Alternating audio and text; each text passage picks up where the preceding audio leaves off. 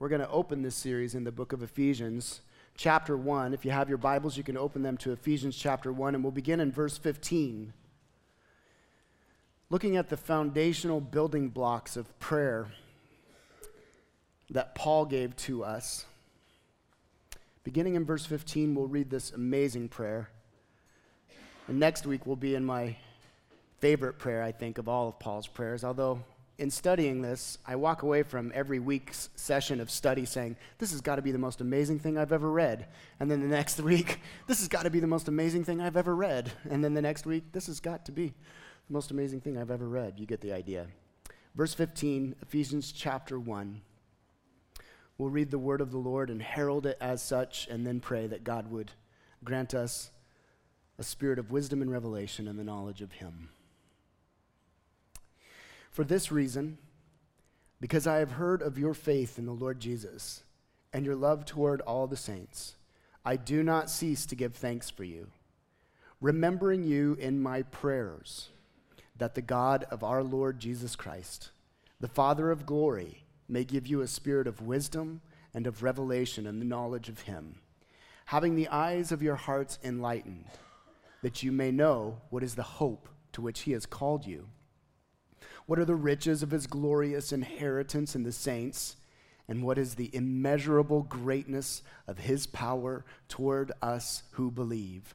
According to the working of his great might that he worked in Christ, when he raised him from the dead and seated him at his right hand in the heavenly places, far above all rule and authority and power and dominion, and above every name that is named, not only in this age, but also in the one to come and he put all things under his feet and gave him as head over all things to the church, which is his body, the fullness of him who fills all in all. This is the word of the Lord. Grab your seats and we'll pray.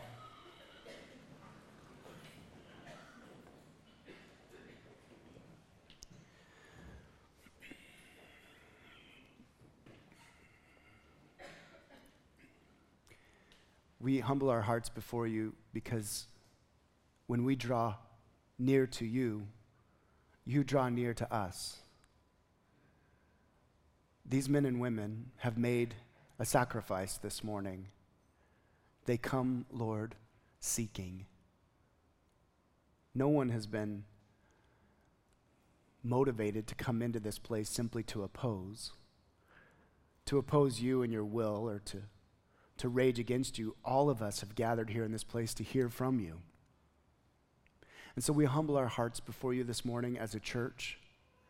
We ask that the very life of our church, the very air in our lungs would be prayer. And I know, Lord, for us as Christians, these sermons, these exhortations to prayer can become so condemning May the church understand that you, Jesus, prayed perfectly for us. And so we can pray freely and joyfully and expectantly in your acceptance and grace. This morning, God, we ask now that your Spirit would be our teacher and that you would grant us wisdom and revelation in the knowledge of you. You are our greatest need. And so we exalt you in every way. In Jesus' name, amen.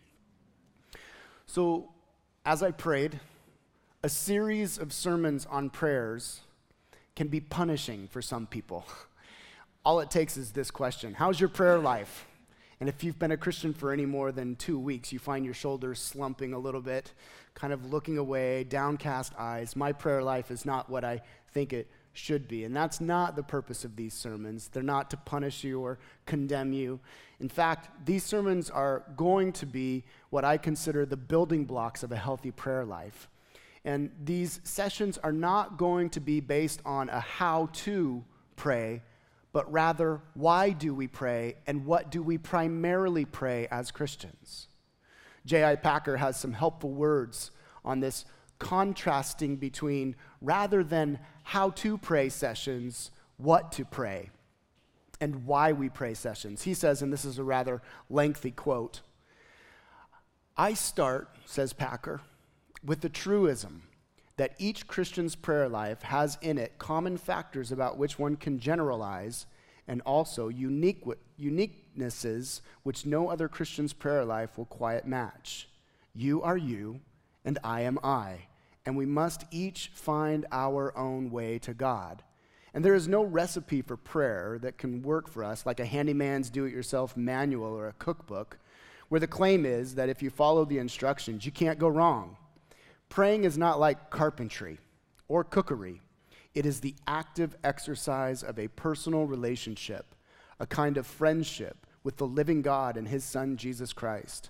And the way it goes is more under divine control than ours. Books on praying, like marriage manuals, are not to be treated with slavish superstition, as if perfection of technique is the answer to all difficulties. Their purpose, rather, is to suggest things to try. But as in other close relationships, so in prayer. You have to find out by trial and error what is right for you. And you learn to pray by praying. Some of us talk more, others less. Some are constantly vocal, others cultivate silence before God as their way of adoration. Some slip into tongues, others make a point of not slipping into it. Yet we may all be praying as God means us to do. The only rules are stay within biblical guidelines, and within those guidelines, pray as you can, and don't try to pray as you can't. Now, the exclamation point on this beginning sermon this morning around why we pray and what to pray is a reminder. Jesus prayed perfectly for you. I think that sometimes as Christians, we can become confused and we can believe the lie, as we talked about all through Galatians, that we're saved by Jesus' life, death, and burial and resurrection, plus how much we pray, and how well we pray, and how often we pray, and how many answers we receive to our prayers, and that's simply not the case. We are not saved by how much we pray, or the way in which we pray, or the answers we receive to our prayers. We pray because Jesus prayed perfectly for us, and we pray because Jesus was separated from the Father so that we'll never be separated from the Father. And so that leads us to a question What is our greatest need? What is your greatest need this morning? Because we're all praying for something. All of us have some need, some desire, some longing that we're asking God to meet, asking God to provide for. And we might answer the question, what is our greatest need, by highlighting that need, that longing, that desire. But the reality is, our greatest need in any given moment, with any given desire, with any expectation, our greatest need is simply to know God. Don Carson, in his book, A Call to Spiritual Reformation, from which I got the idea for this sermon series a number of years ago, he asks the same question What is the greatest need of Western Christendom? And he goes through these different needs that he thinks we might have. There's the need for generosity, there's the need for greater evangelism, there's the need for marital purity within the church. There's all of these things, but he sums up all of that by saying all of those are symptomatic of the actual greatest need that we have in the church today, and that is greater knowledge of God. Super simple, straight up, easy to understand. Your greatest need, my greatest need right now in this moment, is to know God. Carson says the one thing we most urgently need in Western Christendom is a deeper knowledge of God.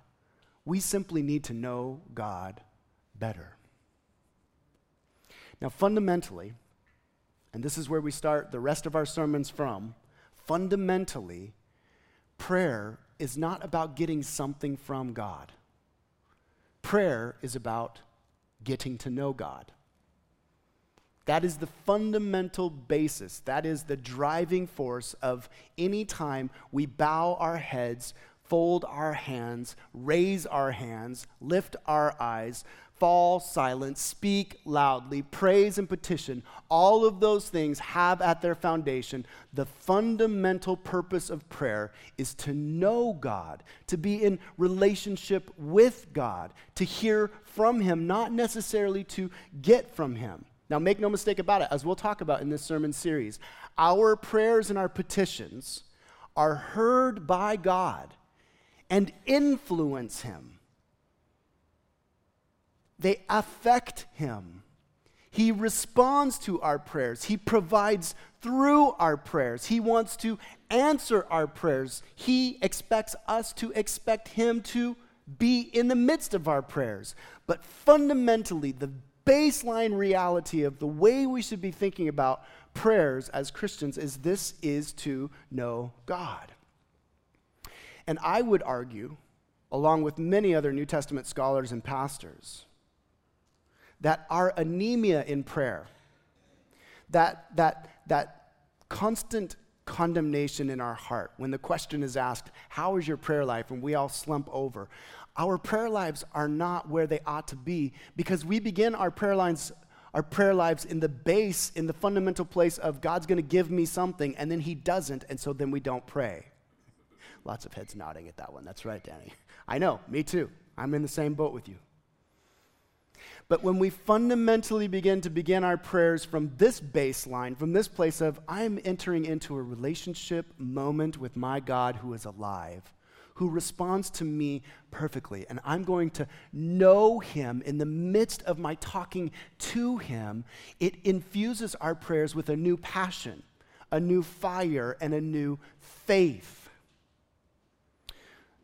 The symptoms of not knowing God, sexual impurity in the church, lack of generosity, apathy, lack of zeal in evangelism.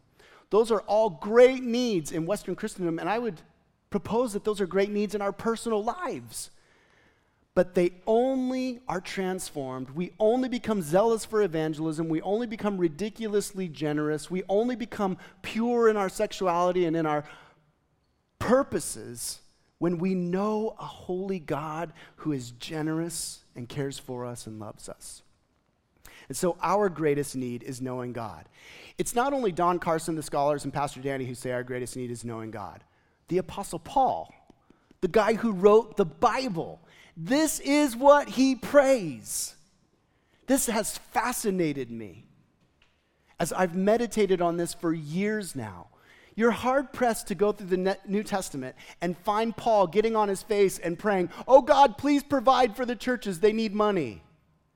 And you're hard pressed to find any prayer of the Apostle Paul where he gets on his face and says, Oh God, make them zealous to live on mission and reach the lost. You don't, you don't find it. Paul doesn't pray that way in the New Testament. You don't find places in the New Testament where Paul gets on his face and prays, Oh God, please make the suffering stop, make their circumstances different so that everything will be peachy keen in Jesus' name. What you see Paul praying over and over, Paul's opening prayers, Paul's fundamental prayers, Paul's foundational prayers are God, help the church to know you. God, they need to know you. I pray they would know you. And that is what Paul opens up with. Paul prays here in Ephesians chapter 1, first and foremost, for the knowledge of God. And what we want to start with this morning is understanding that God's knowledge, the knowledge of God, is actually a gift that comes from God Himself. We cannot know God apart from God granting us knowledge of himself. Notice what Paul prays there. If you skip down with me to verse 17, he says, I pray that the God of our Lord Jesus Christ, the Father of glory, may give you, and so now he's asking God to give to the church a spirit of wisdom and of revelation in the knowledge of him. Paul's opening fundamental prayer is that the God who wants us to know him would grant knowledge of himself to us. Let's talk about this here for a little bit. First, by saying, our primary prayer on any given day, in any given moment, sitting in the middle of a sermon, our primary prayer, with all the circumstances that we're facing, all the troubles that are hounding us down, all the needs that we have, our primary prayer should start this way God, please reveal yourself to me in the midst of this. That's where it starts. That's where real prayer starts. That's where real communion starts. God, in the midst of all this, before I ask you to provide or fix or change or transform or deliver, please give me a spirit of wisdom and revelation. Please reveal knowledge of yourself to me. Now, God does this. He reveals himself to us autobiographically. He writes about himself to reveal himself to us, and then he reveals himself both objectively and subjectively. God reveals himself in outside things, namely creation and the scriptures, and God reveals himself to us inwardly, subjectively, by his Holy Spirit as he grants us wisdom and revelation in the knowledge of himself. And we cannot know God apart from him revealing himself to us in both fashions equally. In a room like this, with this many people in here, we're going to have a whole swath of personalities. And some are going to lean towards knowing God subjectively by their feelings, the way that their emotions guide them, the way that their intuition tells them He is. And some are going to know God objectively as a data set, a series of propositions and truths that He has spoken to us objectively. But to know God truly, He has to reveal Himself to us both objectively and subjectively. Think with me about Barack Obama, our current president. We can know him objectively, but we don't really know him intimately and personally unless we have autobiographical, emotional revelation from Barack Obama himself. We can know that he's the president, we can know where he lives, we can know relatively what his job is, we can know what he says, but we can't know his emotions, his deep desires, his inner longings. But Michelle does. Why does Michelle, his wife? She's close to him she has interpersonal relationships with him where he reveals his deepest desires, his longings, and his emotions. There's a deeper, intimate knowledge that comes in that autobiographical revelation that is given as the person actually shares about themselves. So we need to know God objectively, we need to know God subjectively, and He reveals Himself through the Holy Spirit. And what I want you guys to understand this morning is that humanity's knowledge of God, your knowledge of God, my knowledge of God, is either false if we don't have both of these forms of relationship with Him, or it falls short. Let's talk about first why it may be false. This is primarily for those who want to know God only by their feelings. You may have been brought here by a friend and be investigating Christianity, and I want to propose a challenge to you if you think this way. Our culture says, God is whoever I feel like he is. I know who God is because I feel this way about him. I feel like he thinks this. I feel like he says this. I feel like he desires that. It's all this subjective, kind of emotional, inward sense and intuition of who God is. That's how our culture says we are to know God. And many Christians can fall prey to simply knowing God that way. But let me give you an illustration of how dangerous that can be. Imagine my wife, Alexis. If one morning I woke up and I said, You know, I feel that my wife is this type of person. She's a high risk taker, which means for our date this Friday night, I feel like she would really enjoy bungee jumping. And after bungee jumping, I feel like my wife's favorite movies are Rambo and Terminator 1. And I go to her and I say to her, Hey, babe, I got a great date night for us. We're going to go bungee jumping and then we're going to go watch Terminator. And she looks at me and she says, That's not me. I don't like those things. I'm not a high risk taker. I'm not going to watch Terminator with you. We're going to watch The Notebook. And I'm like, No, I feel like, I feel like you like Terminator better than Notebook. The Notebook. And she says, No, you're wrong about me. Listen to me. I'm telling you who I am. I'm speaking to you. I'm autobiographically revealing myself to you. But our culture goes on, and I think for some in this room, we read the objective text of Scripture, a holy God who is other than ourselves. And some of us are hard pressed to just submit to what God has revealed about himself objectively. To listen to what he says about himself autobiographically as he reveals himself, saying, This is who I am in the scriptures outside of your feelings. This is who I am. I state this about myself, and to know me is to know me objectively in this way. But number two, number two, if we yield, we can yield to the objective knowing of God and not be false, but our knowledge of Him can still fall short. How so? we can have outward objective knowledge of God that is right and true, and yet not have that interpersonal, mysterious, miraculous, hard to describe, real relational knowledge with Him. I've said this before in the church. I'm gravely concerned that in the Western church, we are suffering from the only thing I can describe it as is theological gluttony. What I mean by that is we have more podcasts, more sermons, more seminary availability, more documents, more books than any portion of the church has ever had in her entire history. And we can cerebrally feed ourselves data and systematics and biblical theology and big theological words, and we can say, I know who God is. He is a redeemer, He is a justifier.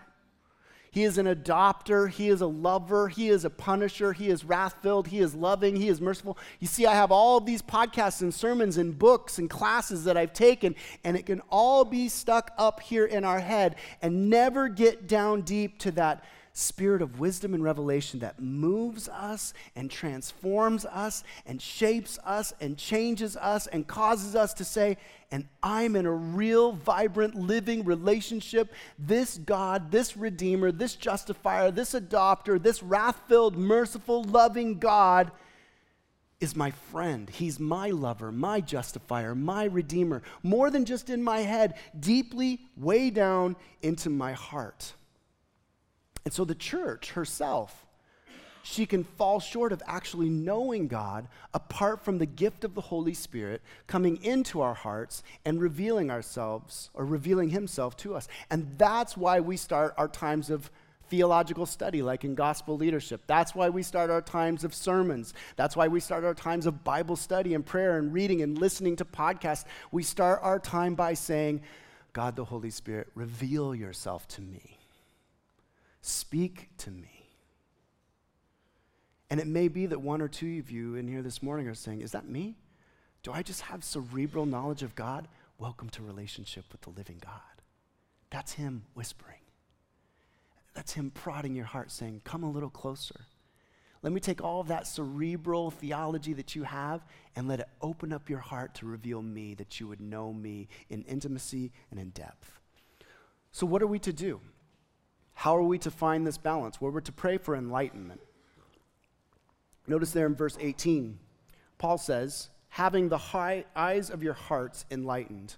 What Paul is saying there is that the Holy Spirit, through prayer, has to both objectively, through the scriptures, this is who God is, and subjectively, through that internal mysterious working of that sense and intuition and emotion, God has to illuminate our hearts. Now, the heart for the ancient Hebrew was not just the beating organ in our chest, it was the center of their being.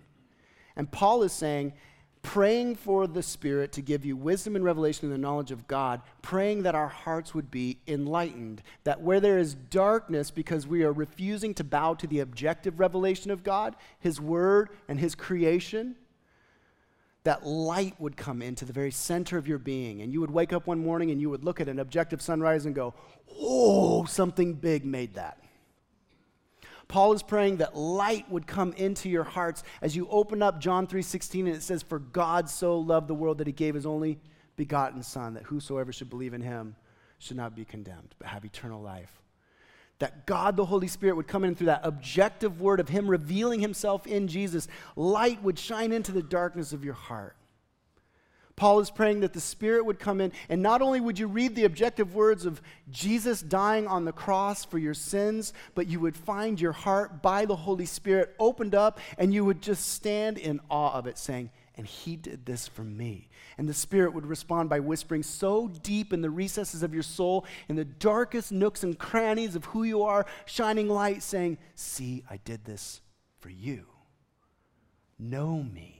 I'm in love with you. I'm all about you. I'm only for you. And you would have that subjective internal sense, the enlightening and the illuminating of our inner being not just our minds, but our whole essence, the whole volition of our being transformed and light shining ever more progressively to where sunrises and smiles on babies' faces melt us in the knowledge of God, to where our sessions in sermons and scripture reading, we find ourselves saying, I love you, I adore you, I worship you.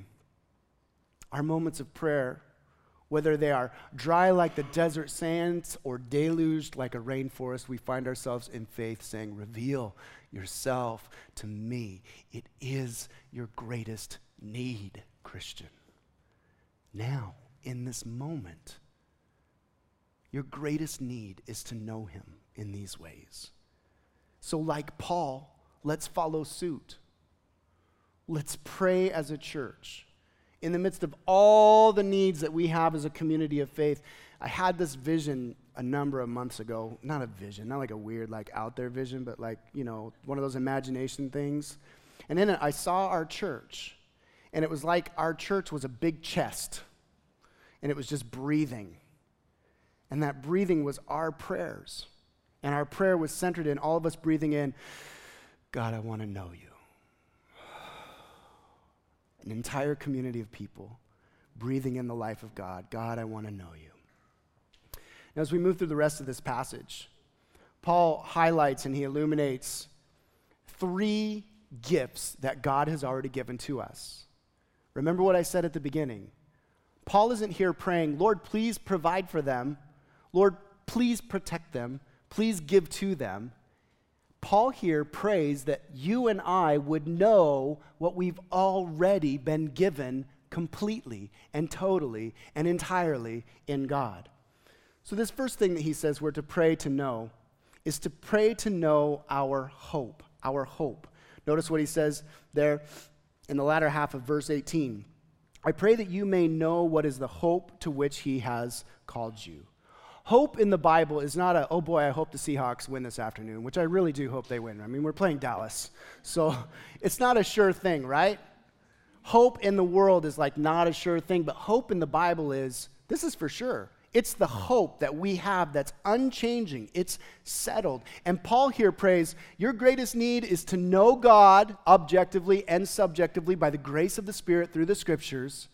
And then I want the church to know the hope, the sure, unchanging, steadfast anchor of hope that they have in Jesus.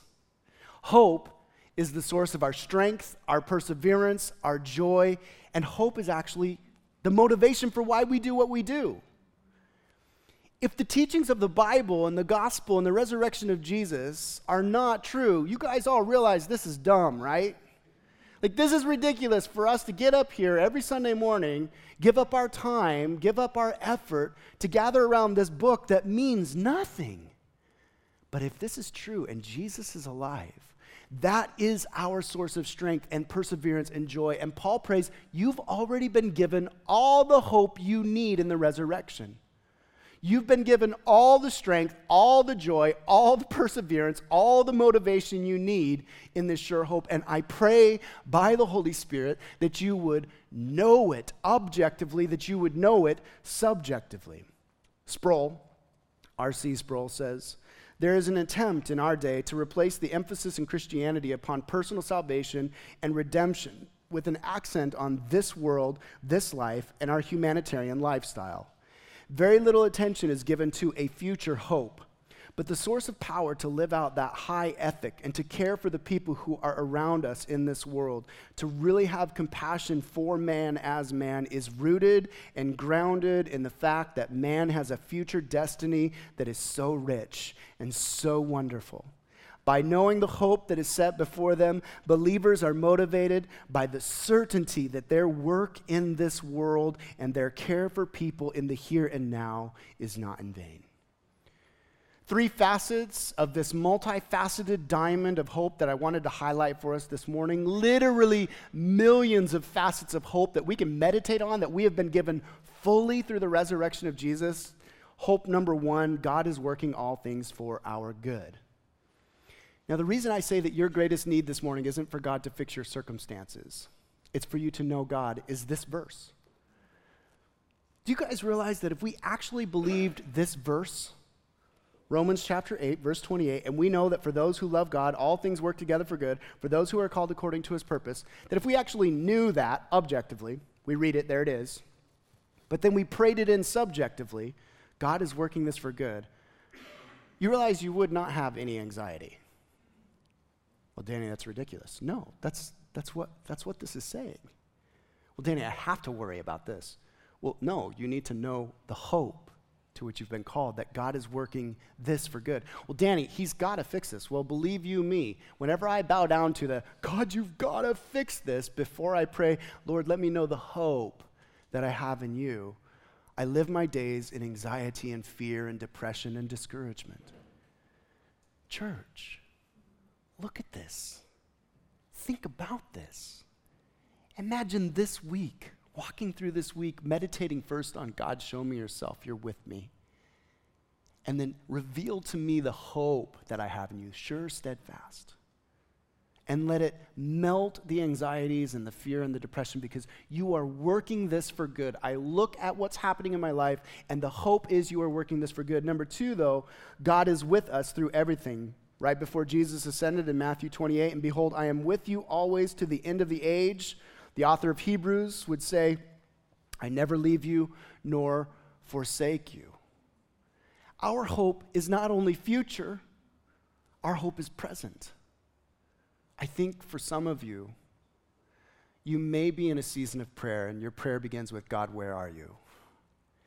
And Paul is praying, and I'm praying, and we're praying for each other together this morning in the midst of this sermon that you would know He is present with you in the midst of the desert dry sand in the midst of the suffering, God is with you and in you and through you and for you. And He prays that you would know that. And third, we have this sure hope, and we're to pray to know our hope because God is sure to raise us from the dead. We can't lose. Romans chapter 8. If the spirit of him who raised Jesus from the dead dwells in you, he who raised Christ Jesus from the dead will give life to your mortal bodies through his spirit who dwells in you if we believe that God is working all things for good right now in our lives, we believe that God has not left us because he punished his son so he would never leave us, and he is present with us in this moment. And we come to know, not just objectively, but subjectively, that we may lose our health, our wealth, our family, our reputation, our place in society, we may lose it all and go into a grave. But if we actually know this hope, we lose it all with a smile on our face. I have this sure hope that if I lose everything, including my life, I'm going to rise from the dead. Which leads us to our next point of knowing and knowing God in the midst of all this, our hope. But then Paul says we're also to know our glorious riches in the inheritance of the saints. We pick up there in verse 17, 18, somewhere in that area. Verse 18, the latter half. He says, I pray that you would know what are the riches of the glorious inheritance in the saints. We are to pray to know what we are going to gain in God, what we've gained in each other, and God's riches in us. Why do I put those three facets up there? Paul purposefully, I believe, uses some ambiguous Greek in this passage here. And translators have been troubled by which way to translate it. They're unsure if they should emphasize that our glorious riches are what God is going to give to us as an inheritance. That could be the case. Or is Paul saying, we are the glorious riches that God is going to inherit? And I believe Paul is saying, three things in the midst of this passage. Paul is praying that we would know our inheritance that we are going to be given, that future hope that nothing will be lost. Imagine with me for just a moment here if you receive a phone call tomorrow morning, just play along with the game, this will be fun. And on the other end of the line, somebody with a foreign accent, an accent that you don't quite recognize, says, We've been doing genealogical research, we've run DNA tests, and it's sure you're the long lost ancestor of an ancient king. And when this particular person dies in this lineage, in this obscure land far, far away, you're the inheritor. You're going to inherit a chain of islands with five star hotels on them, all of them yours. And multi million dollars worth of jewels and gems and position in these islands as well. You are now the grand poobah of this chain of islands. Just think about this phone call for just a moment. Just play along, my friends. Think about it in reality.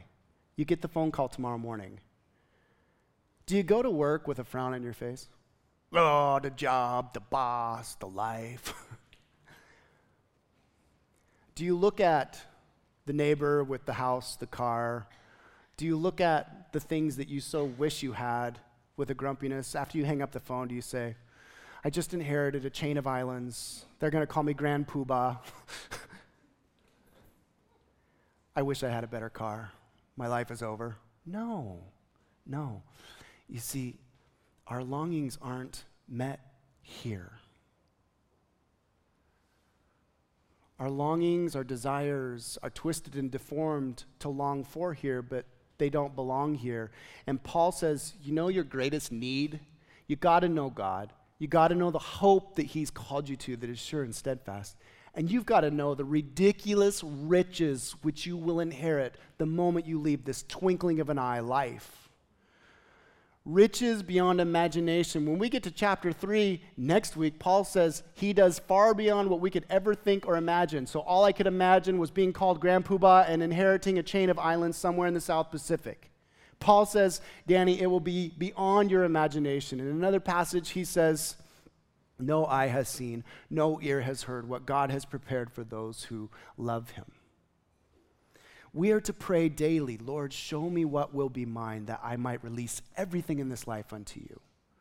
The reason we cling so tightly to, hold on to, so desperately long for, so deeply things in this world is because we have yet to actually know objectively and know subjectively by a spirit of wisdom and revelation this glorious, rich inheritance. Beyond that, though, Paul makes this unique little statement here where he says, What are the riches of his glorious inheritance in the saints? You see, an inheritance goes to a family, which means the person sitting next to you and you sitting next to them, you're going to inherit each other, no longer separated from each other. We are each other's inheritance. And then finally, maybe most importantly in my mind for the Western church, Paul ambiguously here could be saying that we are to know that we are God's rich inheritance. I think God gets the shabby end of the deal on this. but God looks at you and he says, You are my treasure. You are my value. You are worth to me. And to know that is to melt the soul. It's to settle the heart. It's to, it's to set us in right place with God so that we can go through our week this week saying, I have inherited brothers and sisters. I'm no longer separated by shame. I have glorious riches and inheritance that are coming my way that are beyond my imagination. I have a hope that is sure and steadfast and secure, regardless of the way I pray or don't pray. So, Lord, reveal yourself to me, and I'm your treasure? Yeah, I'm your treasure. How do you know that? Look what he paid for you. He had to become one with us and sacrifice his own son as a payment for us, to buy us, to purchase us, to make us his own, to adopt us. Meditate on that. It will melt you, it will transform you. It will settle your soul. You'll be able to untangle your fingers a little bit more from this world and its ways as you meditate and know these things. Pray to know these things. And then finally, this morning, we're to pray to know His power. And this is what we close with to go to communion. Pray to know His power. Paul here, like any good preacher, piles up these seemingly superfluous adjectives here. In, in verse 19, he says, I want the church to know what is the immeasurable greatness of his power towards us who believe. The Greek, the Greek there is, it's hilarious. It's hyperbolo megathos autou dynamos, from which we get our words hyper, mega, dynamite. I want the church to know that they believe, and as they believe, there is hyper, mega, dynamite working in their lives. Paul prays that we would know that the power that is at work in you right now, the power that's going to sustain you unto receiving that great inheritance, the power that will prove to you that you are His inheritance the, prou- uh, the, the, the, power that secures your steadfast hope that Paul prays you would know, the power that reveals to you knowledge of God, is the same power that raised Jesus from the dead, that establishes his rule over all things, heaven and earth, angels, demons, and human beings in this age and in the age to come. So he says, What is the immeasurable greatness of his power?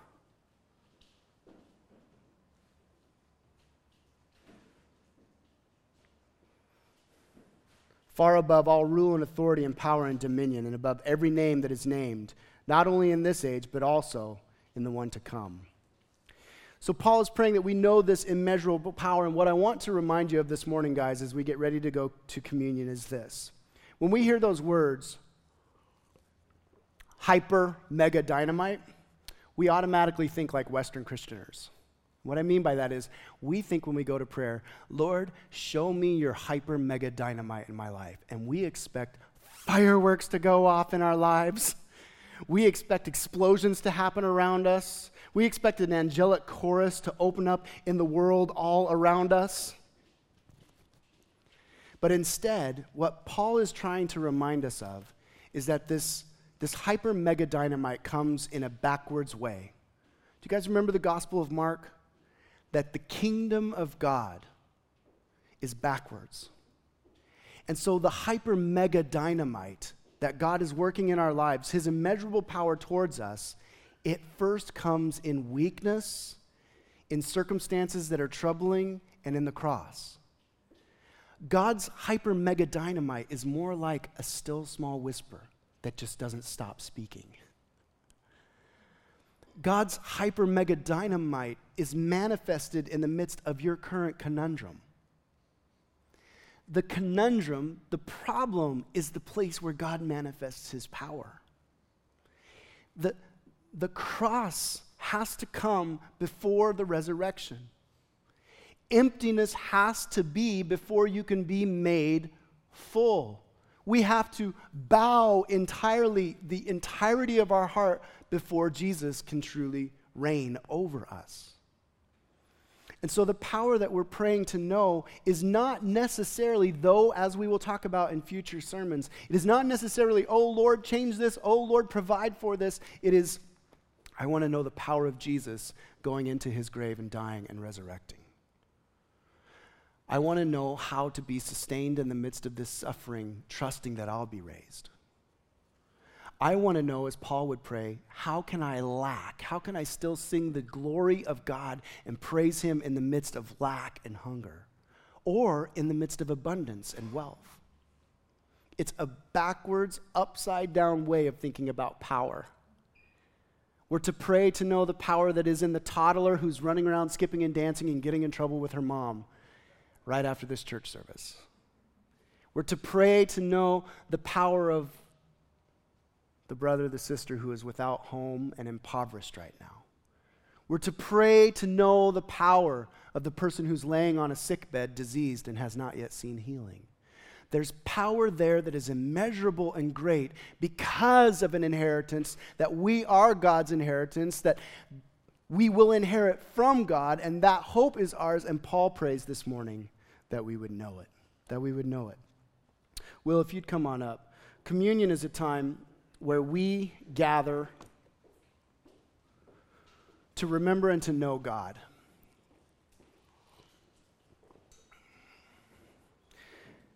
This morning, as we prepare to partake of communion, I want to encourage us as a church to make this meditation our own.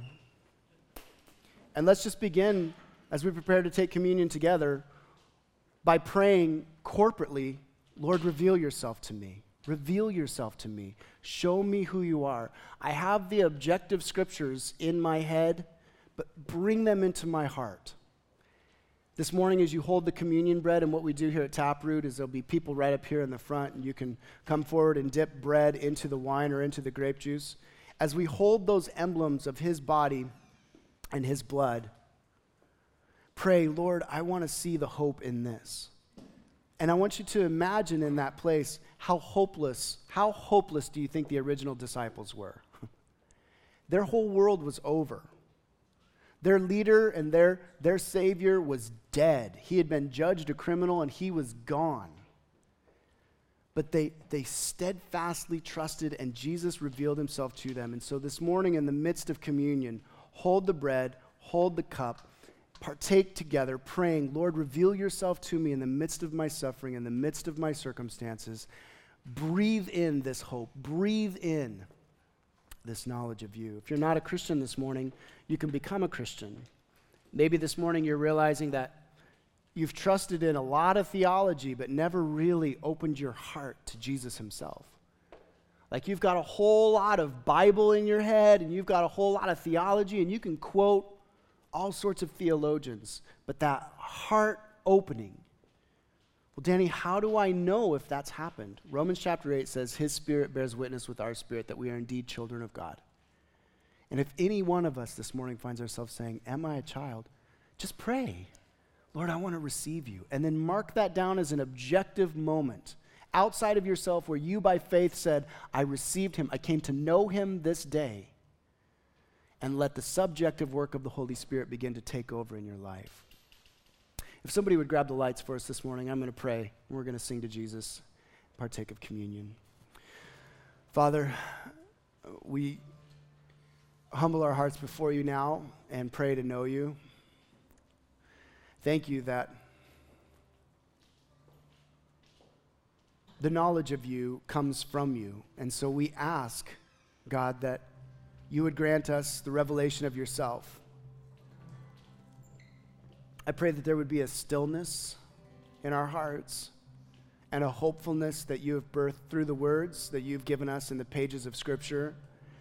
I pray, Father, that we would know the inheritance that's ours, that we would know the infinite riches that you have granted to us in Jesus, in each other. And God, I pray as we partake of communion this morning that we would be given that internal subjective sense that we are your treasure together. Us as individuals and us as a church here in this room, we are your treasure together. Hmm. And Lord, I pray that the immeasurable dynamite, the power that raised Jesus from the dead, would raise these souls today. I pray you would bring healing. I pray you would bring joy, perseverance as we sing these songs to you. Be glorified now in Jesus' name. Amen. Let's all stand.